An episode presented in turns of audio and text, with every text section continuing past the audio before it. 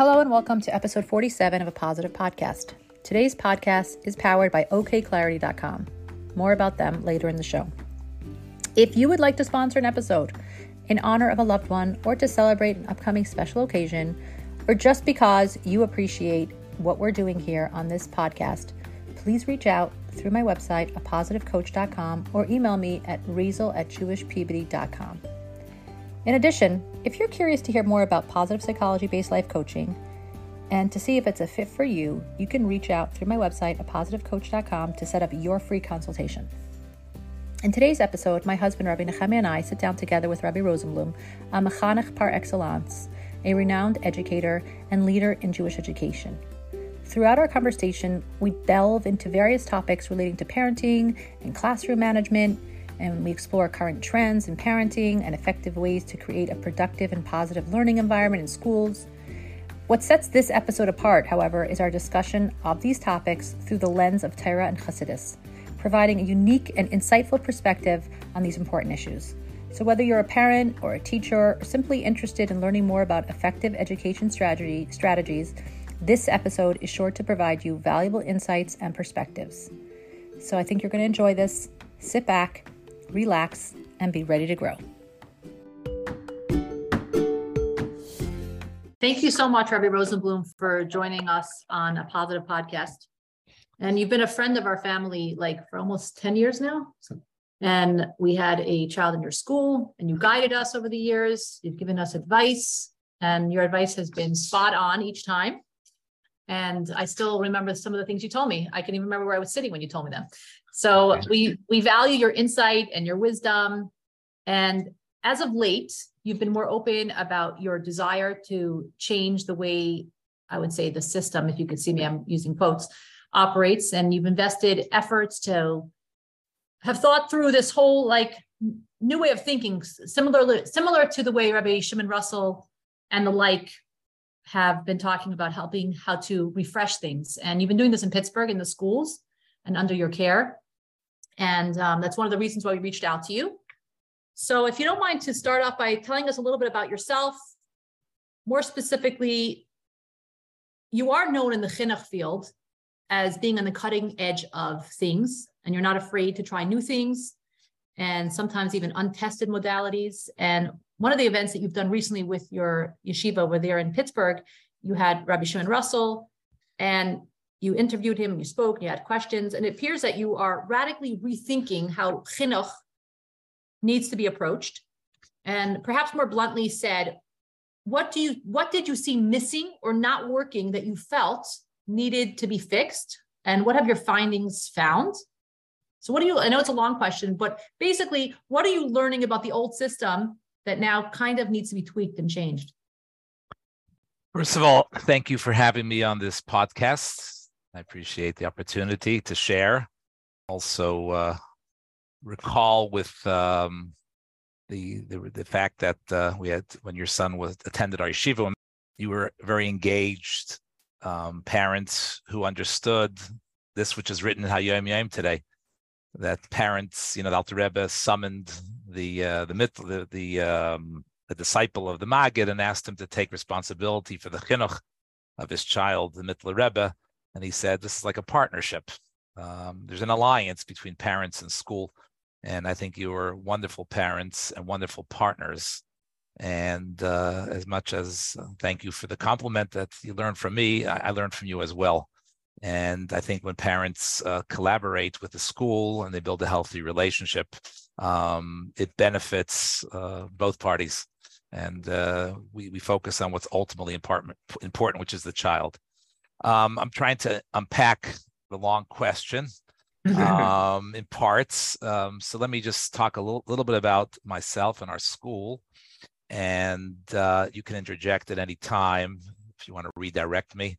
And if okay. I don't, if I don't remember all the details of uh, of, of, the question, I'll bring you back. Yeah. Okay, so, so, first of all, um, I've spent my career here in Pittsburgh. I've been in Pittsburgh involved in chinuch since Tavshin Memches. It's been a while. Mm-hmm. Um, I was actually born in Pittsburgh, and I attended the school, which I, I, I currently have the title of head of school. So I have a long history with Pittsburgh and yeshiva schools of Pittsburgh, and I think um, my formative years here, um, mostly observing my own parents, Aleim Shalom, who were in chinuch between the two of them for over a hundred years. Um, and I think they understood a lot of the things that I'm coming to understand many years later. They understood it many, many years ago. Um, I'll just tell you a quick, cute story.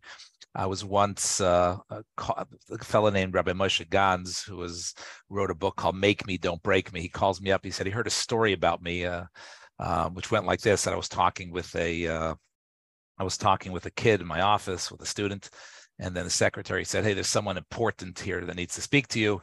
And according to the story, I responded, Well, I'm speaking to someone who's very, very important. And when the child heard that, it changed their life, their life forever, and whatever, whatever. So I said to him, Remember, Gans, I love the story. It didn't happen, but it could have happened with my parents. but uh, anyway, so it, it, you know, so the story is not in the book because of that. So I, so I grew up in Pittsburgh, uh, influenced by my parents, influenced by the uh, by the yeshiva, the leadership here at yeshiva. It was a very small school, and from a very very young age, I um, they, they they they included us and involved us in the school. I remember as a nine or ten year old student raising funds for yeshiva.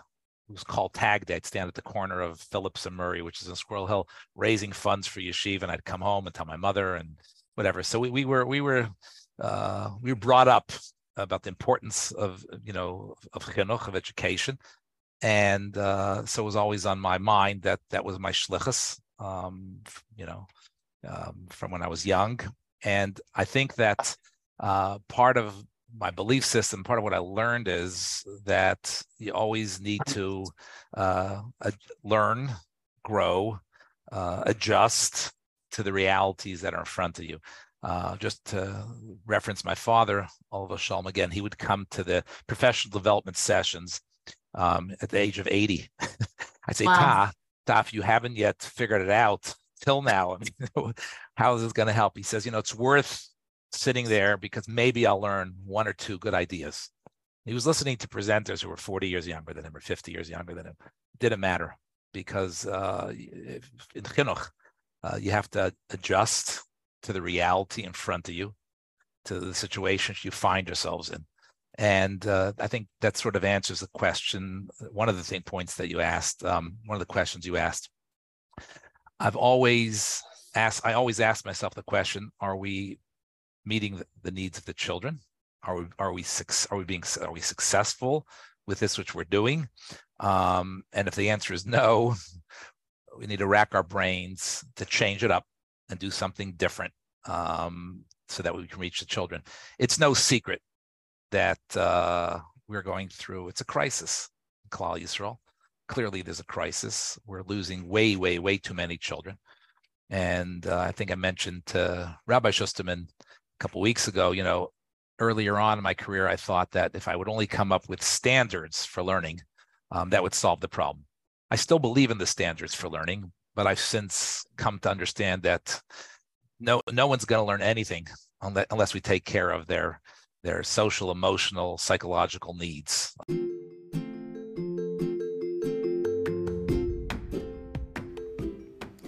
Thank you so much for listening. We're going to take a quick break here for a message from our sponsor, OKClarity.com. OKClarity.com is the place for any Jew, no matter how religious you are, to find a top notch therapist, psychiatrist, coach, or nutritionist. And it's completely free. And their professionals are vetted and they have extensive experience working within the Jewish community. So if you're in the market for a therapist or coach, check them out at okclarity.com. If you yourself are a provider and you're looking to list yourself, check out okclarity.com. I know that I've been recently listed listed as a coach on OKClarity as well. Also, if you're interested, OK Clarity has an amazing WhatsApp status or group with thousands of followers, and their WhatsApp is a free way to improve your mental health, and they post great humor, so you're going to laugh too. So if you have WhatsApp, shoot them a message, and you can be added as well. It's in my show notes as well. So check out okclarity.com. You know that you won't regret it. Uh, unless we learn how to really reach the children, um, you know, as, as real mechanchim, um, find out where they are and and and and uh, make them kalim to learn. Um, Like- like that otherwise, that- it's a waste a waste of time. Right. That, that line that everyone is using these days, you know, people don't care what you know until they know that you care. Correct. Right. That's that that's extremely accurate, and it's it's more than know that you care. I think know that you care is a very important piece of it, but we also have to, as mechanchim, learn how to understand how to get past the facade that children present to us as parents, as mechanchim. We have to try to understand where they're at, so that we can help extract the Frierdiker Rebbe writes in Vadrach, to extract whatever ability, talent, skill. How do we get them to tick?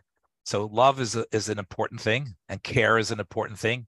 Um, that's that's for sure it. But to be really, really curious and sensitive about you know what's going on with this child, regardless of what they're saying, what's really, really going on, um, and for them to understand that we you know we're here to help them um, understand or to help them um, together sort of um, identify uh, you know their particular area where they can contribute and grow and, and be successful because i think children also they need to have that relationship and but they also have to be successful in something you know if you, you can love them and care for them but if you're not going to if we don't find a way for them to grow and be successful feel good about themselves so yeah so i mean the, the connection is important so um those So- are just some of the thoughts So what does that look like on a very practical level? What does what does that look like? Uh, you know, you, you have a kid.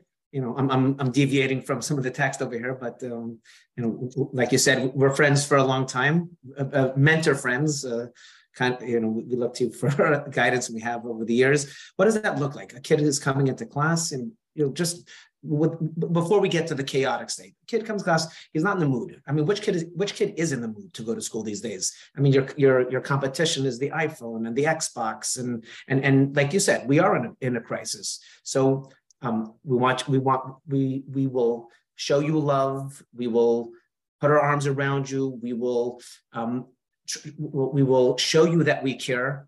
Um, we want you to be successful, but how does school ever compete with the Xbox or the iPhone? You want to know what it looks like, or are you saying is you're almost saying it's almost sounds like you're saying that's impossible. So Uh, uh, well, that I guess that's the question: is is how, how do you, how does that work given the competition? And we're, haven't even touched mental health. That we'll get there in a few minutes. I, I want to step back for a second and say the following. There's a uh, field of study called systems thinking or systems analysis. What that is, is that when one has a dilemma or a situation in front of them, um, it's an approach of how to go about trying to solve the issue. And there's certain rules in systems thinking. One of them is that when there's a problem in front of you, uh, it's usually numerous contributing factors. There's not it's not one thing. Okay, there's usually numerous contributing factors, and you have to really dig deeper um, and ask yourself why and why and why and why. Get to the root of the problem, and then try to solve the problem more structurally, long term, not quick fixes, not to get caught up in the blame game or things like that, but rather to address it. So you asked an extremely, extremely uh, important question, but you need to come to, to, to answer that. You have to come to it from a couple different places. Okay, so um, one one one area uh, that comes to mind that needs to be addressed, and schools are doing this and need to do this more and more and more, is to learn how to engage students. Student engagement in a classroom is a crucial and, and, and a first step for any of any teacher. And, and what I want to tell you is that master teachers actually don't worry a whole lot about classroom management and discipline. Uh, now that's not pleasant to hear necessarily as a teacher, but it's a, I believe it to be the truth. When teachers create engaging lessons, and if you take a 40 minute period or 50 minute period, within those 50 minutes, there's four, three to five different things going on within that 50 minutes not where the teacher is standing for 50 minutes and lecturing straightforward because then then your question to your question we're not going to compete with their attention. The attention span is is is very very uh, minimal, limited, right? So we're not going to compete. It's going to feel boring. And and I do a lot of classroom observations. You're going to see the tension. You know, you know, after three minutes, you'll have you know 70% of the kids, then it'll go down to 50, then 40, then 20, then 10. Okay, so you have to learn student engagement, breaking things up, creating engaging lessons. And, and when one does that, you have much, much more success at, at keeping the kids involved, uh, whether they're they're by nat- naturally more well behaved or not well behaved. As a rule, you know you'll you'll you'll be more successful. So so student engagement and, and working with teachers and then schools are doing it. I'm not I don't I'm not I'm not introducing anything new or but that's just that's one thing. Okay, that's one thing. Um, another another important thing, and, this is this is not a uh, a long list that I've you know created here. I'm just I'm just responding to the question sort of on the go. The second thing is master teachers master teachers meet the children academically and emotionally wherever they are. So a lot of times you have a situation when someone says, "Well, I teach fifth grade. My subject is X. You know, they they were supposed to be here you know, at this stage, they're supposed to be here. There, that's not. Um, you won't be one won't be successful with that attitude. Um, and similarly with emotional state. Well, the parents aren't teaching them respect. They're coming from a home that the parents are very, very uh, permissive, and they're the children's friends. And that may be the case, but that's you know if you're approaching from assistance, well, this is what we have in front of us. Hashgacha pratis, that child's in my class now it's now I have to do the best I can to meet them where they are. Okay. So that's the second thing, you know, learning how to adjust and recognize who I have in front of me and what my achrayus is. It doesn't mean that's easy. Of course not. I don't in any way want to minimize or lessen that challenge, but that's what has to happen for parents and for and for teachers. That's it's a similar thing. This is who the child is. This is what the, this is what they're presenting uh, academically, behaviorally, emotionally? How do I how do I how do I address it? Um, another big big thing that we work on here. Uh, it's it's a buzzword here in Pittsburgh and a lot of the trainings that we do, and, and there needs to be intense trainings uh, with teachers and parents as well. I mean, um, we talk a lot about emotional constancy. Okay, teachers being calm, remaining level, you know, mm not overreacting, not underreacting, but not overreacting. You know, um, we can't control people. No one controls it. You don't control anybody else. Adults don't control other adults. We don't control our children. It just doesn't happen. It doesn't happen, and it wasn't meant to happen. The Rebbe writes in a letter that the Tanai of Matan Torah was that we we don't fulfill mitzvahs and Torah through pekudais and gezeris because someone mandated it. We do it because of our own volition. So, you know, we don't control anybody, right? We don't get into power struggles. We're emotionally constant.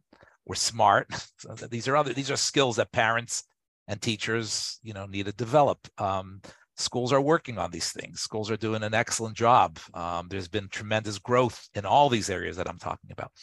But here's just a suggestion of a couple of ideas to incorporate in, into school setting if, if it's not already being done into home setting that will pay its dividends um, and make a big difference in the end result um, so th- those are a couple of those. those are those are excellent those are really good points it begins with us oh, I was going to say, you know, the, certainly the last point you mentioned, emotional constancy, that is certainly something that has changed.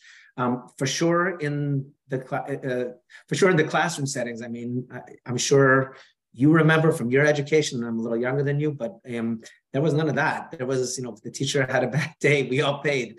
Um, I, I, think I think families are coming around. Um, you know, there's people are realizing that that the old system isn't working. But it's so these are, you know, really three great um, des- descriptions. I just want to make what what interject one other thing, and I I listen to conversations between teachers and students and, and parents and children. I observe these things. I'm interested in those conversations. Um, just to follow up on this emotional constancy. And I hear sometimes an adult say to a child, the parent say to a child, you know, say something which has so little value and is going to be just not helpful. And then the parent will say, well, this is, you know, what I'm not supposed to, you know, rebuke my child. I'm not supposed to guide my child as if it's really going to be helpful. The, the words that they used or the way they engaged. It's like it's senseless. It's absolutely senseless. Record yourself and ask yourself, do you think I accomplished anything for this child? And contrast Can you give an example? That. Can, can you give an example of what you're referring to? Because I think you maybe, I, am not fully getting that. What do you mean, like a, a senseless comment? Is it uh, trying to get your discipline your child? And is it right discipline? I, I listened to a uh, an adult say to a child who had done something incorrect to a sibling, right? Um, whether the child was was was was you know intended to do so or didn't attempt to do so, you know. So the adult rebuked the child in front of the siblings, gave them some sort of ultimatum, right? And I was just observing this, and I'm thinking to myself, you've accomplished nothing with that comp the way you said that the timing of it and uh, nothing was accomplished now the adult may say well you, you have a new way of chinuch um, that you're not supposed to rebuke kids and uh, but this is the old way oh really I mean, I'm, I'm just trying to be successful and effective. I asked myself, is what I did effective? And I can just observing it, it was just not effective. The child didn't change. They, they were hurt, right? Um, they didn't learn from that, that conversation anything. We have to ask ourselves, our parent, when we stay emotionally calm, we have to ask ourselves, you know, what's when's the best way to what's the best way to say it? What's the best time to say it? Just I'll give you one more example and then we can move on to your questions if you want to educate your child to be more respectful, correct? The, la- the, the worst time to try to educate them to be more respectful is when they're being disrespectful. That's like the worst time to try to educate them. So they're having a fit and they're being disrespectful. If the adult stays calm, right? You may have to do something to, it depends on how serious it is and if they're out of control. It depends if they're throwing things. I mean, there may be certain things the adult has to do. But if the adult stays calm and thoughtful, reserves any discussion about the wrongdoing at that point, doesn't respond at all. Just if anything, you maybe hug the kid and say, I see, and I feel, I see you're going through a very hard time. Don't personalize it and say, oh, he's calling me this, he's calling me that, she's calling me this. Forget about that. Just hug, right? And then, you know, have a conversation at the Shabbos table or are we taking the kid out to the pizza store about why is respect important? You know, just in a calm setting, come up with with a good question, an engaging question to have with your children or why. You never know what they may come up with you know. Ultimately you want to communicate to them that respect is something not because i need your respect but you need to be respectful for you as a person. Whatever whatever message you want to communicate you find the right time the right place when you're both in a proper mood and, and then it could be an effective conversation but when you scream and shout at them at that moment it's just not effective it's not a question of which way is better to me that's an ineffective way and all you're doing is you're letting out your own steam and you're showing your lack of self-control. So now you're teaching another additional thing that you don't control yourself. So how, why are you asking them to control, right? And we get caught up, but they're being chutzpah, being chutzpah. Okay, okay, relax. I understand that. I'm, that's not good. I'm not saying it's good. Thinking calmly how to best effectively change the behavior, not how to just, you know, uh, lash out and, and deal with my own inability to, to control my anger. But I, I think it's more than uh, inability. It's the parents are, are going through through fear. They're like, my goodness, how is this kid going to operate in this world? And they're they're like you just described. They are going through their own internal emotional dysregulation because of the fear of what that what what is this going to mean not just in this moment but what is this going to mean down, down the road uh, uh, in for the life of this child? If they can't you know if they can be disrespectful to me in this such an intense manner what's that going to look like later? But what you're basically saying is in the very immediate short term a parent may have to swallow a very objectionable behavior well because it because right now there's nothing you can do about it. Right now anything you do is going to only backfire in, in many situations that's that's what will happen so i think you have to be thoughtful and your actions need to be intentional um, so right so you know every case is different and i'm not saying to you there's sometimes that you need to do something to stop it but the lectures and the right. anger and when i was a kid stuff it just doesn't work. So all I'm saying is it's not effective. I'm looking for effective versus ineffective. yeah, they effective. like to say that it worked for them. That's the line that, that people want to save. So it worked for us. So why can't it work for our children? So first, first of all, and therefore, first of all, I don't know did it or didn't. If it it may maybe it did, um, but we're at a different time, and children are presenting themselves differently, very very clearly. I don't need to take time now to do a whole analysis why. That's almost not as important as the fact of the matter is things have changed, and the old styles of chinuch don't necessarily apply the old approaches don't apply. And that's what Chanech Lapidak means understand the child and the time you're living in and what will work more effectively to change the behavior of this child. And there's the answers from the Rebbe in the area of academics. The Rebbe, numerous times people ask the question, are we allowed to use this method of, you know, to engage, you know, the Rebbe says, whatever engages the students more. Um, there was a question if they're allowed to show alef beis in colorful ways, or they need to use black and white. I'm talking about years ago. The Rebbe says, whatever engages the students more. So what? That's that needs to be our question. How do we engage them? How do we affect change with the child in front of me? The fact that I it worked for me. Well, I'll tell tell the parent. I mean, if you think it's going to work for your child, why don't you test it? I, as, as someone who's been involved with this for a long time, I can tell you those approaches do not work today, or they work. They, they only work with a small percentage of kids. Well, let, let's put it that way.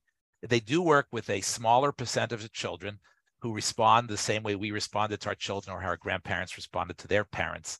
Uh, but the overwhelming majority of kids today do not respond similarly. And you ask people in chinuch, they'll tell you that.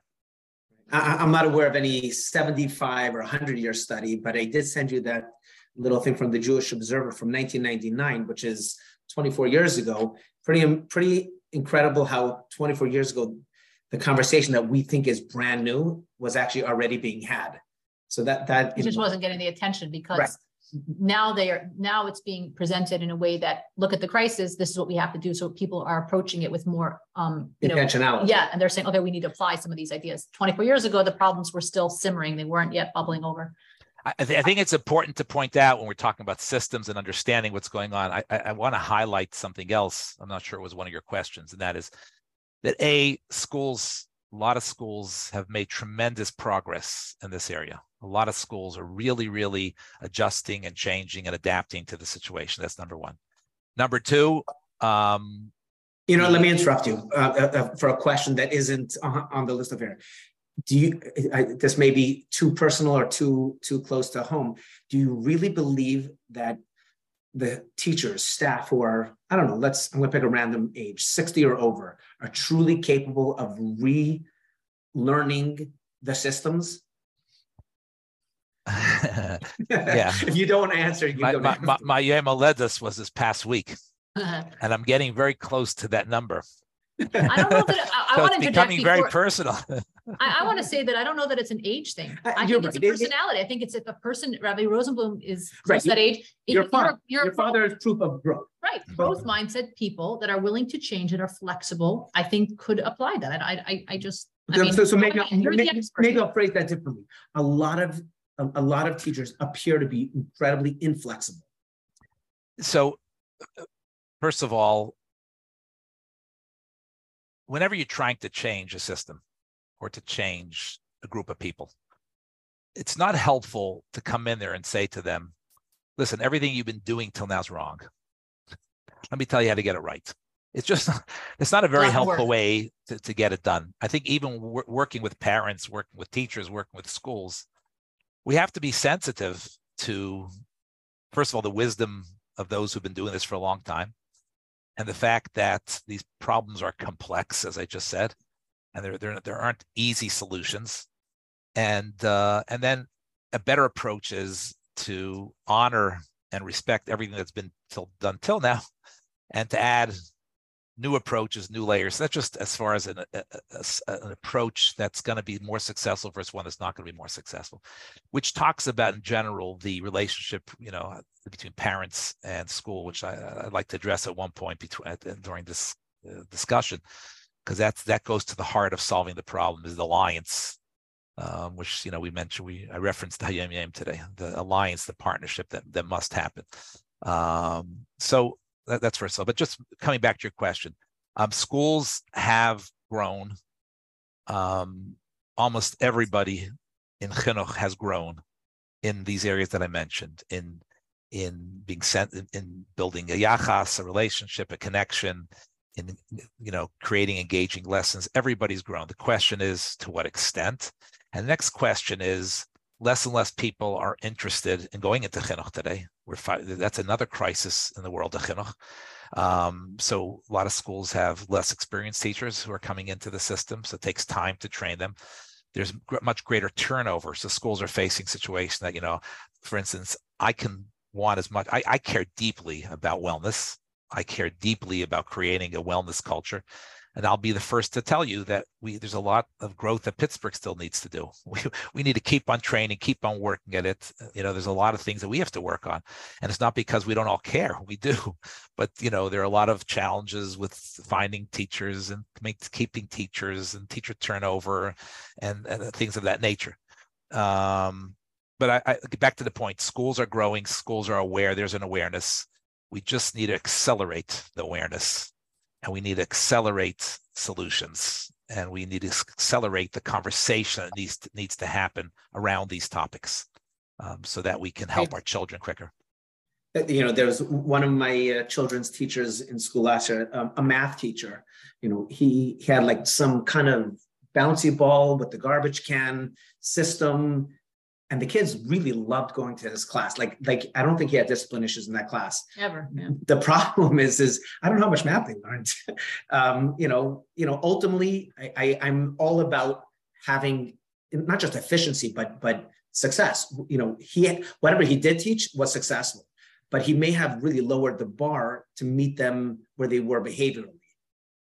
But isn't that what Rabbi Rosenblum is saying? Sometimes we have to meet the students where they're at. So if there's a behavioral issue in the class and they can handle a certain amount, let's meet them where they're at and slowly. Yeah, they should be at the fifth grade level, but they're not. They're at a third grade level. So we have to meet them there. Right. So I guess that's what I'm asking. I, I guess fundamentally, okay, if you have a class of easygoing kids, fine. This is not a class. This was a tough class, really not easygoing kids.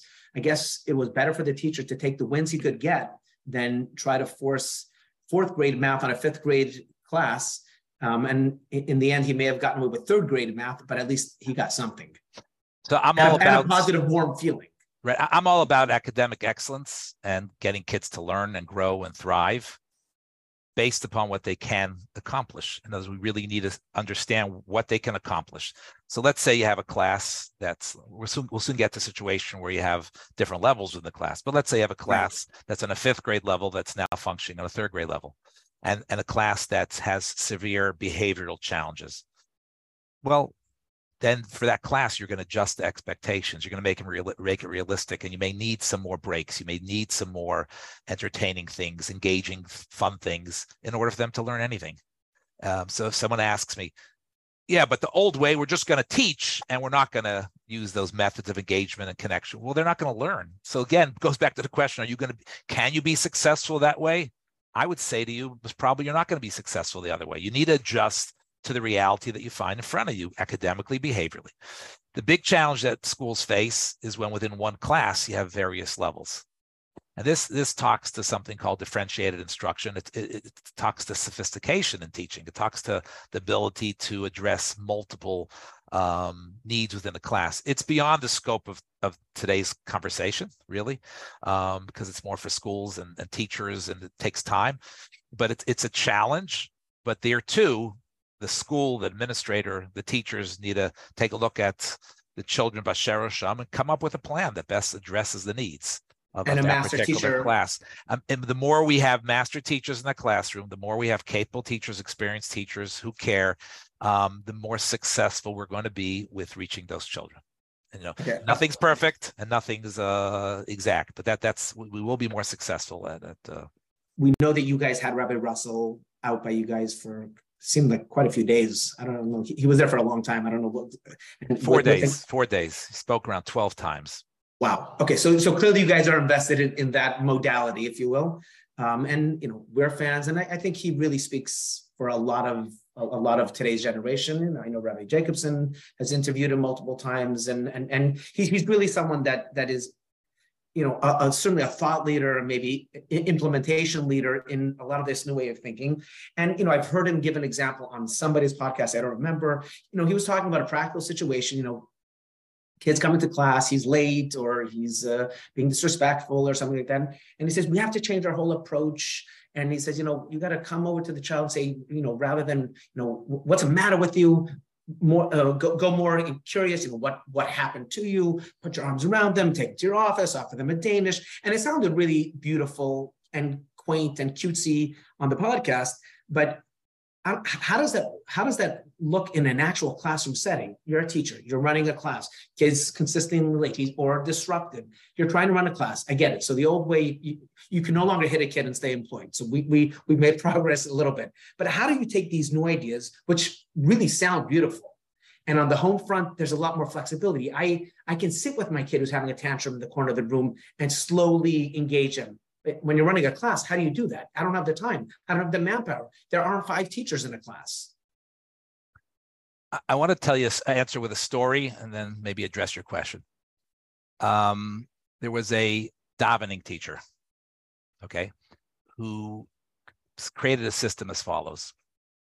The teacher said, whoever davens well every day, on the table, there's going to be chocolates or what have you and you could take a chocolate and uh, you know uh, take it, need it, make a bracha, need it.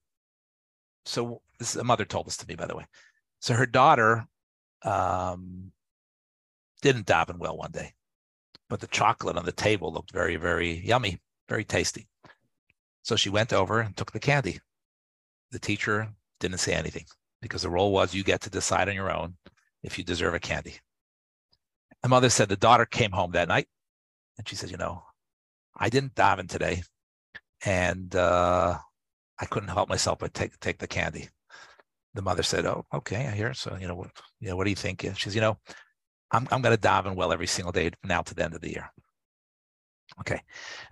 Contrast that arrangement with, you know, a lecture. You didn't daven. You don't. You know, I'm just giving you an example of a system that was set up. This isn't one-on-one, you know, you know, putting your hand. It's it's it's being create creating a more effective way of having communicating to children. Let's say that davening is about you and not Davister. Um, some people even come up with a little rubric where children can, can rate themselves on how they davened, right? Here's a little gift if you're successful, putting it more on them. This is just one suggestion of many that that teachers can employ that are more class wide, classroom wide. Back to your question, Rabbi Russell would be the first to tell you, and he said it here when he was in Pittsburgh when he spoke to the teachers, that he doesn't have all the answers of how to do this. He's not a, he's not a classroom teacher. Um, in fact, if we can get a conversation going between the Rabbi Russell and like-minded people, myself, and people who are actually in the classroom, put our brains together, we must probably can solve a lot of these problems. Rabbi Russell saying, you need to build a connection with the children. You can't say these things to the children. That's that's what he's saying. You can't interact with children in this way. And that and he's that's 100%. We need to embrace that. Now, what does that look like in a classroom? It may not be practical to actually go over to every kid every day and put your hand around and say, you know, there may have to be certain structures in place that make sense and and work in a class of 25 you know? There may be certain structures that meet that that fit the rabbi rabbi russell or we called chinuch with care approach but yet they're they're roles discipline and structure that are done with love connection and understanding. So there can be you know there, there can be certain roles that if such and such happens you know rabbi russell doesn't want us engaging now well let me back let me let me start again a teacher has to ask themselves the question when this child is presenting themselves in a certain way misbehaving or they're they're late or they're not learning you know is it worthwhile you know which of these things do i have to address now? And which of the things can i let go? So for example if a student is not learning i don't think there's any reason to go over and nudge them and hack them and whatever whatever. I mean there could be some general things you do um, for student engagement. But I'm saying, let's say kids off particular day. You know, you can let them be. you know, you can say when you're ready to learn, you know, you'll learn. You don't have to engage them and turn this into a whole adversarial experience for both parties. Now, if a child is acting out in a way that's disrupting the flow of the class, of course the teacher has to step in and in a you know the le- least possible intervention necessary do it quietly do it respectfully you know walk over to the child as you're as you're uh, running the class and say you know you know is there something i could need to do? Would you like to take a quick break? Come back you know engage and continue your class right? So there are strategies um, that master teachers employ running a class keeping their emotional constancy addressing you know knowing what to ignore and not try to change everything and recognizing it won't be perfect right? So I'm, I'm throwing out a lot of different things but it can't be done. You can't one can run a class with uh you know um with with the love the care the connection and yet you know um hold student responsible. You know i myself teach uh, um the first day i walked in yeah i said you know can I go to the, can I excuse myself to go to, the, I said, uh, no one ever has to ask again, can I, you know, can I go out? If you need to go out, you go out and uh, come back when you're, you know, you're done, whatever. And however, you know, I, I, made a couple, I said, you know, please use it. This, we're only together for 45 minutes. Please use it sparingly and use it when you need. And, uh, okay, so 80% of the class um, responded. the 80 the class responded, and I saw there's maybe a certain percent that were abusing it. So I just made another announcement again. I said, you know, I really, I, I trust you, and I, you know, it's much better for you know. So, but at the same time, I don't, I don't want you missing the little, you know, the the, the 45 minutes that we're learning. That's extremely important. Just listen to how I'm saying it. You know, I mean, within three weeks, the problem was solved. I never had a problem again three two three girls will go out some of them need that break for two minutes you know and they'll come back and that's not a problem anymore so so i'm more successful. They sit quiet they behave they go you know had i made it you have to ask. No you can't. You went out three times you know. You just you create a negative energy. You're not successful anyways. You hear what i'm saying? So these problems can't be solved. There's no stira between in other words too much care and concern and love will not lead to the class being chaotic. If anything it will help. It, it's one of the tools to make the class successful. I think it's the same idea. Like we have to treat them with respect. And this is like a concept that I think is hard for us adults to sometimes, I don't know if it's accept, but to realize that they they're they're human beings, they're a piece of Hashem, and they deserve to be treated with mutual respect. Doesn't mean that they're equals. It's it's a different, it's just respect. So I, I want to actually pivot for a minute and kind of go into the way of parenting a little bit because I'm sure many people who are listening are also maybe not teach they're not teachers but they're parents. And there's many parenting trends that are very much all the rage right now. Um, I, I, don't know the exact term for it. It's you know gentle parenting is one way all different terms for it. The idea is it's not permissive parenting. It's very much not permissive parenting. It's very much in line with some of the things that you're saying. For example if your child's having a hard time, not sending them out, but actually asking them if they need a hug or helping them regulate themselves or sitting with them in their discomfort and helping them kind of get the language around it. Um, it's also the idea that we don't have punishment, we don't have consequences, meaning if a child speaks disrespectfully, you're not losing your screen time because of that. Or we're not also giving like, you know, incentives for everything they do right. So it's kind of like more about being present with your child, etc. I'm not going to go into more than that. My point is, is that many parents are using this approach right now, but the truth is, it's much more messy. It's much louder. Um, come to your grandchildren's home, you'll see it. The kids are having more tantrums. There's more crying and yelling. There's more um, mess around. Like it's it's just messy is the way I would I would term it because it doesn't look like nice and clean and neat and little Kinderlach that are dressed cleanly and doing everything that they're supposed to be doing. So my question is, is we have kids that are coming from that environment and coming to a classroom that there's many, many teachers that are still old school and are still implementing those styles of if you if you talk at a turn, your name gets on the board. If you get a check by your name, you're sent out, you lose five minutes of playtime. I, I know this is happening. I see it in my kids' schools, and they're wonderful schools. They're great schools. And this is what they're doing. My question is, is two part. Number one, what are your feelings on this parenting style? What, what do you what do you think is, is, this in line with Torah? Is this in line with the way we're supposed to be raising our children? And then second, and second of all, the second part of it is how does it jive in a classroom when they come the next into classroom? You hear parent teachers saying constantly, these are entitled little children. They come in, they think we have to collaborate. We should come up with a solution together because at home, their parents are collaborating with them. I'm the teacher, do what I say and march in line. So I guess it's it's a long, again, a long-winded question, but two parts to it. So first of all, the Frierdiker Rebbe was once asked which political party is uh, consistent with Torah during the Frierdiker Rebbe's times, and he said the Torah is emes, and the political parties were created by human beings, which by definition has a mixture of Torah. Whatever is emes within them has has a source in Torah, and then the other stuff doesn't have a source in Torah. I a a I don't I'm not necessarily familiar with all these various different parenting styles. That's one. Number two, I don't believe that any one particular style is necessarily in of itself the answer to the question. One thing we did here, again, back to the school, and I will, I'll come back to parents, we, we named our thing Chinuch with Care, specifically a separate title. It's our way of doing things based upon what we think is consistent with Torah values and works as an effective. So now coming back to your question, um, some of those programs are was probably a little extreme. Now you mentioned authoritarian. Authoritarian was never good. Authoritarian is a very terrible approach, but authoritative was considered um, an acceptable approach, and permissive was usually was was frowned upon. You know, per- permissive parent parenting. Um, the the the the the I mean, maybe we need to create a whole new series of you know parenting um, sessions and, and, and address yeah. this because it, it, it's a mixture. Some of that stuff is over the top.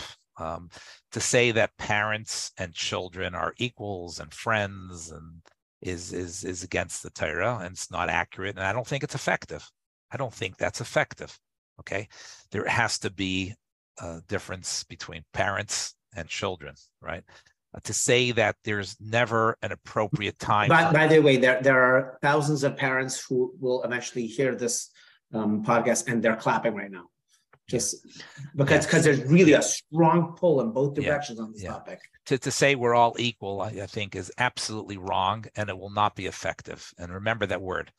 Uh, first of all, it, it, it's inconsistent with our Torah values. And second of all, it's not effective. Okay, so then it's, uh, two strikes against it. Okay. Um, the abusive way, um, being abusive, screaming, shouting, carrying on, putting children down was never a Torah way, was always inconsistent with Torah values. So there too, you know. Um, so like everything else. But, but but again, interrupting, many of us really grew up that way it doesn't mean that it was correct. No, no, no. I, am I'm, I'm agreeing. I'm just saying yeah. for many of us, this is the this is the model that we know and all we saw. It, but but right, a that doesn't make it correct, and a, and a certain amount of children survive that, and a certain amount of children are dealing with it till today. Right. So okay, so let's let's let's call a spade a spade. It may have worked. The, when you ask a question, is something working? The, the, the, the real question is, long term, does it work? it's not sufficient to say it worked for five minutes or for this year or when you're in front of your parents. You know, the question is did we, you know, discipline means helping the child develop self-discipline you know, and, and learning how to control their own lives, not, you know, at, the, at that moment where they was someone able to scream louder or, or carry on or do something that caused them at that moment to stop. So right, you, you got compliance, but not buy-in. You didn't get right. You didn't change anything. You didn't you didn't change them. So so like everything else, we have to, you know, the, the, some of that stuff is over the top, unnecessary. Um, I, I think when there is appropriate attachment between parent and child, when we build a yachas with them, when we care for them, when we spend quality time with them, um, right? Where you know, Hayom Yom, I pulled I pulled out Hayom Yom, you know, from Chof Hey Sivan, where the, the Rebbe talks about Daige b'lev ish yasichena, you know, how to help, you know, yasichena means if someone has an issue, need to talk to someone and talk it through. And then the Tzemach Tzedek explains that the, the person you talk to has to be one with you um, and who totally feels what you're going through. So you can imagine a parent and a child having a conversation with no iPhones or no technology even in front of them. It's put in another room. It's not even on the table. Okay, so that's a valuable, uh, meaningful uh, time when you can help a child grow. and you should help a child grow. And there's certain behaviors we should not tolerate, but it comes after we build a yachas with them, and there's and, and we spend quality time with them, and we we eat supper together every night, and they know we love them dearly and deeply, right? So there's attachment. Then they understand that we're going to be limit setting, and there are going to be certain rules. And yes, there are times that there are a place for consequences, but there's something called the art of the consequence. How do you give the consequence? Is a consequence me mida keneged mida, like Torah says? Do the children understand and learn from the consequence? Is it over the top consequence? So, so I'm saying to you, there's a place for rules, there's a place for limit setting, there's a place for consequences. Parents and children are not equal. At the same time, um, some of the old stuff we did is is is destructive. So it's somewhere in the middle. The truth in those programs have a makor and Torah and are consistent with our values. And some of that other stuff is new age and and and, and has no and has no place and it doesn't work. Okay. And then let's do the second question part where you have those kids that are coming from those homes where let's say even collaborative parenting approach, which I actually think is very effective and is um, it's talked about and I've seen it. I've seen it work. Um, where you have not that you know your child is deciding but you're having conversations together and you your child will come up with like you said you you'll be surprised by the the the things that the students will come up with the same thing with the child the parent and the child come up with solutions together so you have parents that their children that are raised in such a home are coming into a classroom and then these teachers are dealing with what they call entitled little students what, what are your what is your thought about that how, how is that how does that work I'll come back to the actual collaborative parenting in a second, but now let's go back to the to the schools. Um, I, I think I addressed this earlier on that you meet a child. Well, two ways. First of all, you need to meet a child basher husham where they are, and if you know we don't necessarily control what our parents our parents parenting methods and and approaches we it's not within necessarily the purview of the school we don't control that um, i could i'm going to address that I'll make a point about that soon, but we don't control that. So if you're a teacher of a given class, you're administrator of a given class, and the kids coming into the school have this approach, uh, try to understand where they're coming from. Um, so some of that can be, uh, let's talk about the collaborative approach. Some of that can be incorporated into how we do things in our schools.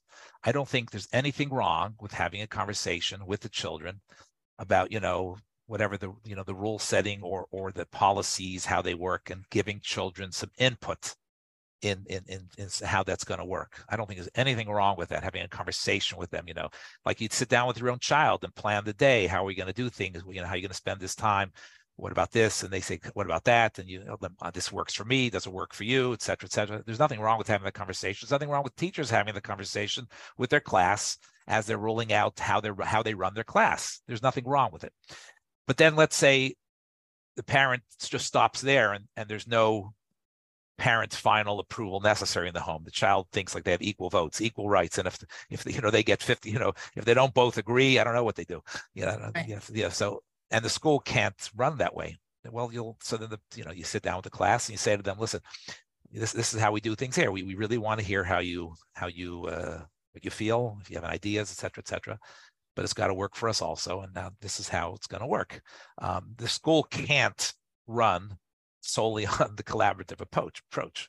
School needs, you know, uh, when you have 20 kids in a class, you know, there's someone who has to be an authority and to be able to ultimately, you know, Decision. make decisions and keep keep the class running.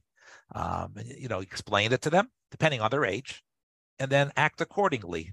I think children will adjust. I, I, think they they will adjust. So if if we're curious and we're and we're approaching chinuch so we're asking ourselves, where are these children coming from? Uh, let me present to you a question. Let's say you're running a school for non-frum kids. What would what would your attitude be then? You'd say to yourself, okay, here's the kids, here's what their background, here's what they're learning. They may have come from a, a dysfunctional home, right? Right. So you, you don't say to yourself, well, I'm, this is how I'm doing it, and forget about where they come. From you're not going to be successful. You're you're like a dentist uh, who says who expects to open the mouth and have some cavities there that they have to address. They don't. If it was just like they're going to open the mouth and everything's going to be fine, that you don't need a dentist. So the teacher pr- takes the approach. Okay, kids are coming from different backgrounds, different parenting styles. You know, let me try to understand it. Let me try to work with it, and then whatever I have to adjust, I adjust. We can't get stuck. You know, this is how I run the school. This is the subject I'm teaching in fifth grade. This is how I run my class. Well, th- those aren't the children that are in front of you, right? What happens if to the the child, idea. Rahman al didn't have parents? He's in a. You have to deal with what you have and and, and see how to get them from where they are to, to where they need to be. That that's number one. But I think major, major, major point that I want to highlight is the parent teach the parents school alliance. The conversations must happen between schools and parents. First of all, parents need to make sure, and schools need to make sure that it's a it's a it's a right shidduch, that the child and the school have similar beliefs, similar values. Of course, that's going to be better and healthier for all parties. So, as much as possible, you want to send your child to school that you feel understands you, will work with you, has a similar approach and a similar attitude. That's number one. Now, what not that's not always possible. Okay. Um, sh- but again, we, that should be pursued at any cost. Don't send your kid to school that you don't believe in and you think is really counter to every to, to your you know your approach in parenting and, and life. But now let's say your kid's in a school. This is what it is. There needs to be communication, respectful communication between parents and school. And both sides need to lower the the the, uh, the animosity you know, cut out a lot of this WhatsApp stuff that goes on that causes schools and teachers to feel under attack, right? It's not helpful. It's not productive. It does it doesn't achieve the goal of helping your child, but rather engage in a in a positive, forward-looking, problem-solving discussion with the school and see what we can come up with. Talk to them about your beliefs and what you want and, and what you'd like to see and why you yeah and the school talks about how we work and you know et cetera you know you can have excellent conversations and something something we just started right now pittsburgh i asked the we have a wellness division with a psychologist who runs this division and they're involved You know, one second. You, you you mentioned this wellness thing before. Can you can you take 30 seconds? What what is that? Okay I'll, I'll get to that in one second but let me just finish the point. and so they have these meetings they're called mtss meetings where you have the teachers the special ed people the parent you know and they're, they're really trying to put their brains together to help a child. Um, so i i uh, i told I, I discussed it with our administrative team. I said how, how do parents feel about these meetings? Are they do they feel are these meetings are good? They said you know we're not sure. So we created a form a feedback form where we asked parents did you feel here heard right? Do you agree with the, the, the resolutions of the meeting? Do you think there was an exchange of ideas, et cetera, et cetera? So, so the schools sort of communicating to the parents, you care, and what you think care, and what and your, and your opinions matter. Um, and then, the, and likewise, the school, the, the parents need to communicate that to the school that you know we have our kids here, we we we support you, we want to we want to partner with you. Um, of course, the there, there there's sometimes conflicting needs here. You have the parents' goal and is to, to deal with their own child, uh, and and that's what they're mostly concerned about. The school needs to deal with the, the, the student body. It's it's a you know so the needs are different. Um, so but but we can understand that as well. There can be a healthy conversation about your needs versus our needs, what your you know what your goals and objectives are, and what our goals and objectives are. But you know, so that needs to happen, and, and that would address some of what you're bringing up. Um, and and maybe we can sort of influence each other a little bit. Maybe the schools can adjust and adapt some of the stuff, some ideas that are helpful. Um, and, and and and some of the parents can maybe tighten up some of their methods of of parenting um, because there's clearly a need for parenting classes and courses, and uh, you can't just read a book and, and, become an expert on it. Even you can read a book. You you have to role play, and you have to have a guide, and you have to have uh, you know mashpia selach harav who helps you and uh, to, to yeah. become really good at it.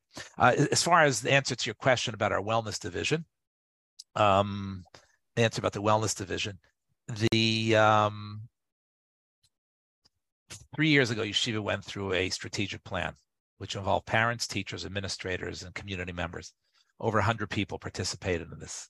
And they came up with a five year plan with 105 action plans to, to wow. implement it over five years. One of them was a wellness division. Um, another one was the tra- a trauma informed school. These were two massive uh, action plans. The trauma informed school is like 100 pages of it. Okay. Um, originally, I was I wasn't gonna um, start this wellness division because it's it's costly and it's a lot of work. But once COVID hit and we were on Zoom and there's a lot of trauma and a lot of needs, uh, we we decided here to jump right right into it. And uh, so we created a wellness division, which is currently there are eight full-time employees. Um, full-time, not all of them employees. Some of them are interns so they're they're not being paid by us. But and uh, it's led by a uh, psychologist, Lubavitcher yungerman. His name is Dr. Yisrael King, and uh, they oversee two two part two parts to it. You know, the social, emotional, psychological, spiritual well-being of the children, and the academic um, well-being. So they're very very involved in any children who are you know suffering or dealing with issues either academically or behaviorally or emotionally. Uh, the the uh, wellness division is very very involved. What we're finding now is they're overwhelmed because the percentage of children that should be serviced by them should be much less than currently is being serviced due to the state of the union, state what's going on.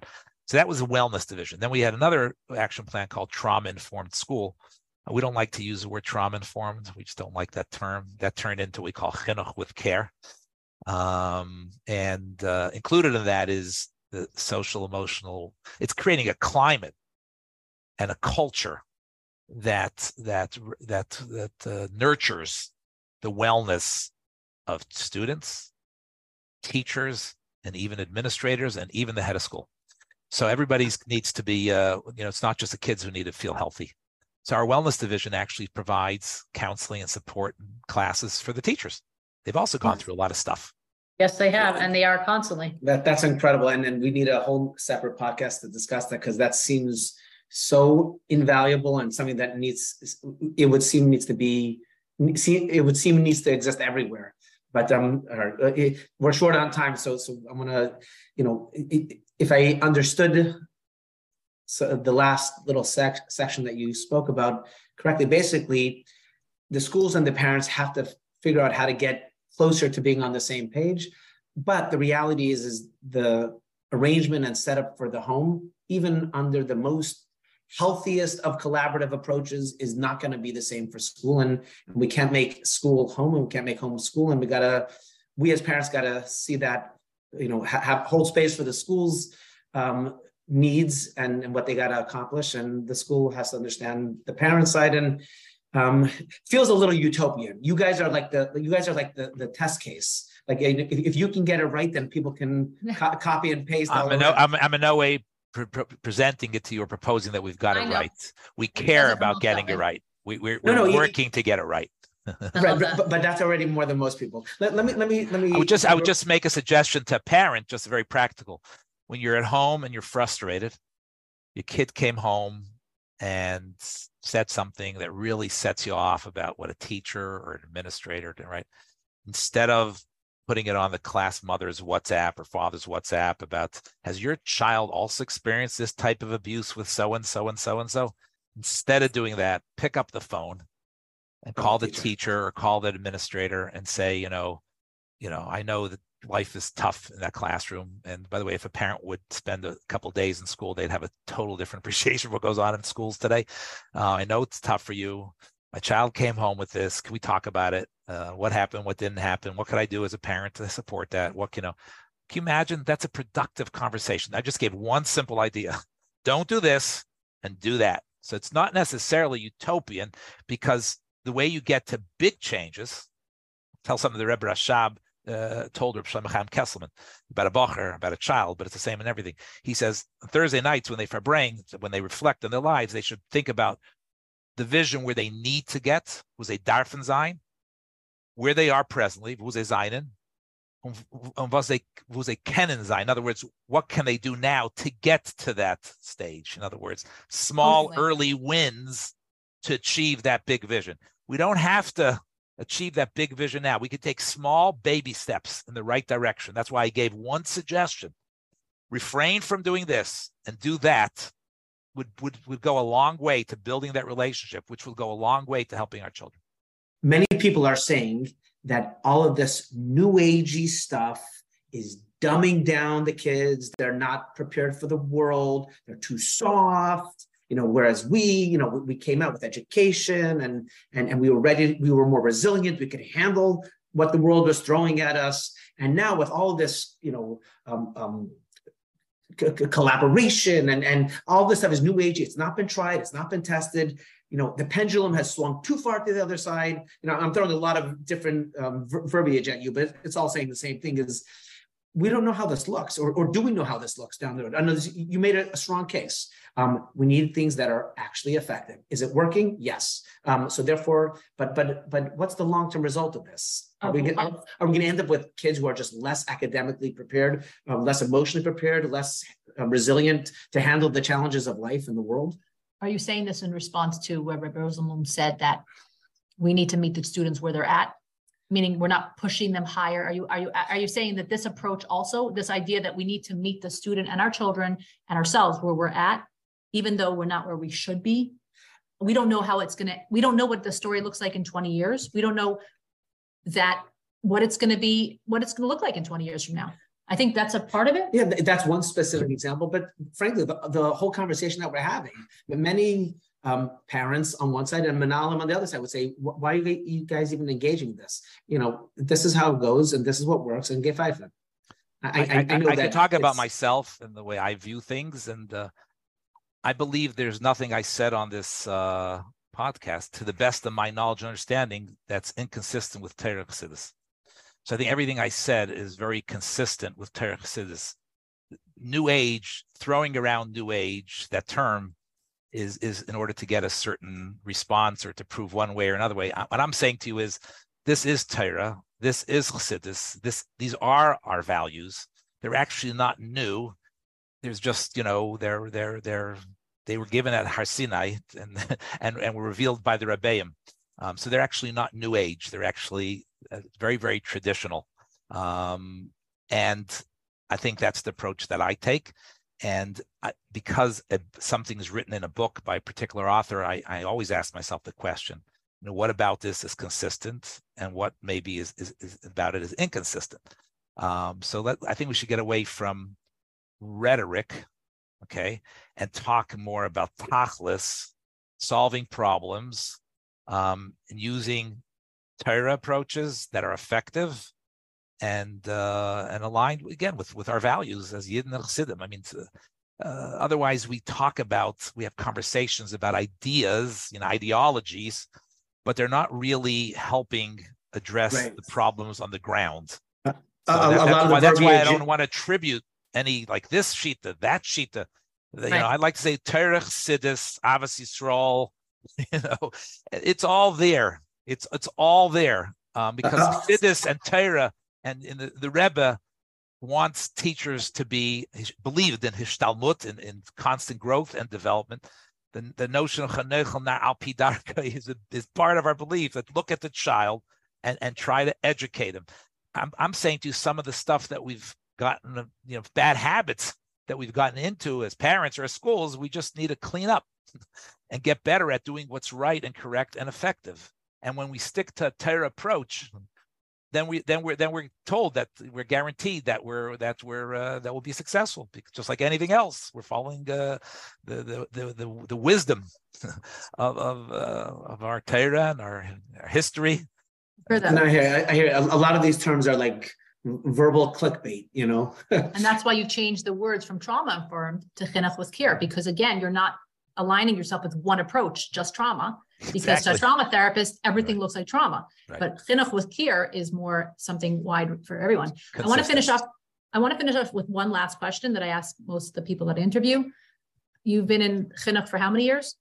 His whole life. His whole life, right? Well, uh, yeah, professionally for 30 He was a student at some point. Okay. 35 years, 36 35 years. years, okay.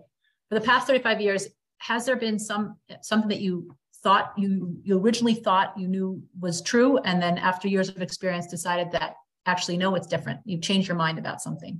What would that be if you don't mind sharing? Yeah so um when i started out as a teacher as a principal i'd go back to as a head counselor. Um i felt that you know if you, if you use gvura if you're extremely assertive um, you know, demanding, um, strong personality. Um, you'll be able to control the class, the kid, the the bunk, this camp, the school, and I think I was relatively successful at that. Um, but I wasn't as successful at changing the child. I may have been successful at controlling that particular uh, 40 minute class or that particular bunk, and I was pretty good at it. Um, I, I, I learned over time that being a master teacher and presenting and engaging the students, thinking a lot more how you do it, and being more understanding and more caring um, uh, has, is, is, much more effective um, at getting the kids to become to have the success we want to help them become who we want them to become. Um, so that's uh, that's shifted uh, within me. Uh, I was saying things and doing things, and I made hurtful comments to students that that uh, bother me till today. I mean, Rabbi Russell talks about this idea, like this, you know, the, the schools for the children, not the children's for the school. You know, I use things to, I said things to kids 15 years ago or 20 years ago, hopefully not after that. Um, things like, you know, if you can't, you know, act in a certain way or live up to a certain thing, uh, you know, you're not for here, uh, which is a terrible message to communicate to the child.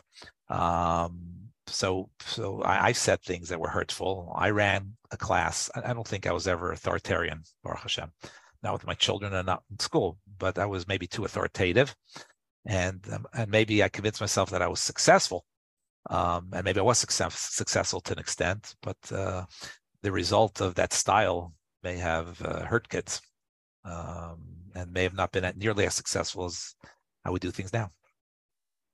Well, that's very, um, Very honest honest and you. vulnerable, vulnerable of you to share. I'm, I'm sure all of us in the line of, of chinuch have had that experience as well. So thank you for being honest about that and sharing that. Um, I want to again, thank you for your time. This was very, very insightful. I really appreciate it.